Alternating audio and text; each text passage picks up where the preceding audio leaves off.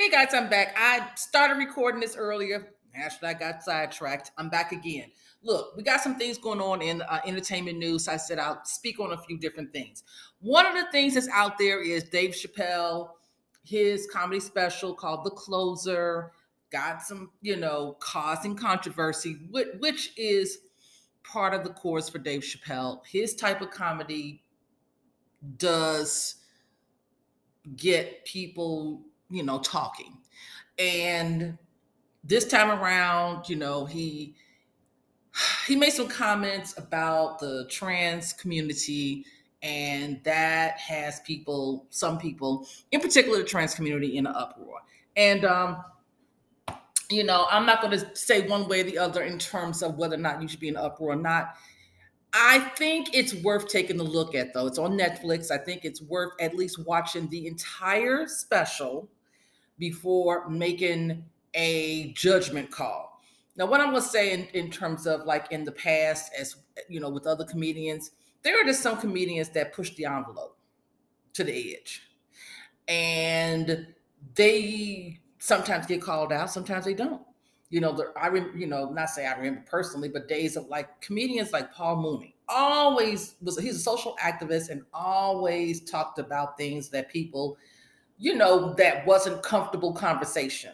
Uh, Richard Pryor, Redd Foxx, you know, um, I, re- I remember Eddie Murphy made some comments in his uh, comedy. I think it's actually on Netflix as well, or Hulu, one of those streaming networks. When he did Delirious, ooh, honey. And he made a lot of comments about gay people, and that caused some problems. That, you know, and that was back in like the late mid late 80s when he made those kind of you know jokes and some people had you know took issue with it. And then you know um, he had to apologize in his sub uh, up you know his next movie which was raw stand-up comedy show. Um, but since then i mean people have you know made jokes about various things that can be seen as uncomfortable. Look at uh, in living color Remember uh, Marlon Wayans and David and David Alan Grier, men on film, men on sports, men on art, men on cooking. Uh, that was nothing but really taking stereotypical gay men behavior and putting it out there for fun, for laughs. Um, the only time I heard that there was any issue with what they were doing was the episode with the Super Bowl now that you know they kind of went there with uh, you know a well a few different jokes. they went there and ew, I, you'd have to watch it to to understand what I mean. But it was regarding the Super Bowl. I'll put it like that. So, but you know, at that time, that was in the '90s, and you know, it was cutting edge. It was funny. I didn't hear a whole lot of negativity behind it. Now we're in 2021, and I think that issues regarding gay or transgender community is in particular i'm going to say transgender community it, it gets it, it's a it's a little bit of a harder pill to swallow at this point because of the lack of acceptance. It's still not as widespread as of yet. And it's still a lot of negativity you know people thinking you know poorly about the uh, uh, trans community. It's still a lot of negativity surrounding them. So i guess when you're making jokes around that community of individuals who just want to be accepted and respected uh, it, it, gets a little dicey. But again i'm not going to go into more detail about that. Check out david um, dave chappelle's the closer on netflix and watch again it's an entirety so you can see if you, you know, whether you agree or disagree with the style of comedy and the things that he said. Moving right along in the entertainment news, um, Wendy Williams. So Wendy Williams show is going to air October 18th, new episodes. Okay. With that being said, um, she's not returning they're going to have guest hosts. Like remember once before she got sick and they had guest hosts on there. They're going to do that again. They got a, you know, lineup of guest hosts and we'll see what happens. And a lot of people are wondering, is Wendy going to return? I think she is, uh, but, you know, only time will tell. Now, if Wendy's health isn't where it needs to be, then Wendy, Wendy can stay, you know, and get all the help that she needs. And not just physical health, but mental health as well. And that's very important. Now, I also read yesterday a couple of people want uh, threw some names out there that could potentially they think could be a replacement for Wendy if she decides to, you know, retire. And one of those names was Tamar Braxton. Now look, uh, I like Tamar. You know, I do. I think she can be over the top. She can be extra. She loves to gossip. I, at least I think she likes to gossip. I'll put it like that. She likes to talk. Let's say that. But her being the next Wendy Williams, doing what Wendy has been doing for over 25 years, uh, basically 30 years, what Wendy has been doing, I don't think that Tamar is able to do that. Now, you guys let me know in the comments what you think, but I just don't believe that Wendy Williams, and I'm sorry, Tamar Braxton could handle the heat that comes with doing what Wendy does. Now, even though Wendy Williams on television was a calmer or less uh, uh, controversial, if you will, Wendy than on her radio days. Now, if you remember Wendy from the radio days, I used to listen to her on uh, her simulcast, and let me tell you this: it was Wendy was on fire. You know, she even wrote the book. Wendy got brings the heat. Wendy is on fire. Wendy was something else. And honey, Wendy would, would go there. And of course, people talked about her like a dog. Of course, she got dragged, but she continued to get them ratings, and people still called in and people listened. She even got sued a few times, but she still delivered.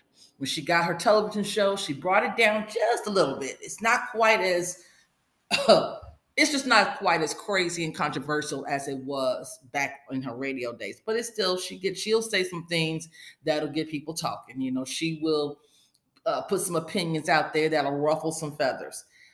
Um, but I don't think Wendy was affected by what other people said about things that she said about other people. I don't think it bothered her. What bothered her was her personal life that got put on Front Street. That's a different story.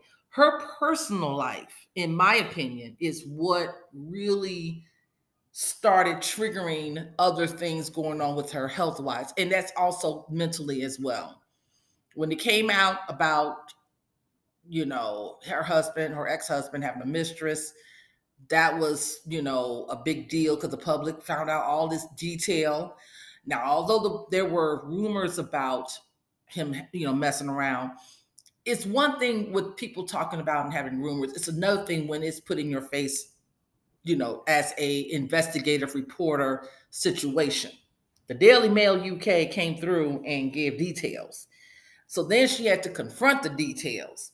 And then it became known that the mistress was pregnant, which really sent her over the top. That's when she fainted on, on television. So once all of that happened, and then you know she got to go through this public divorce, well, semi-public, because it wasn't like we really got into the trenches of all of the arrangements and uh, whatnot. But she did pay him, and she's still paying him. Okay. Um. So you know, we, we she goes through the divorce, and she comes back, and we have COVID happens. You know, the pandemic, all of that goes on in 2020 and uh, so she does some you know recordings from her house and she didn't really look well then. I don't know i just don't know. She just didn't look as put together as you know like she was healthy something looked like something was going on.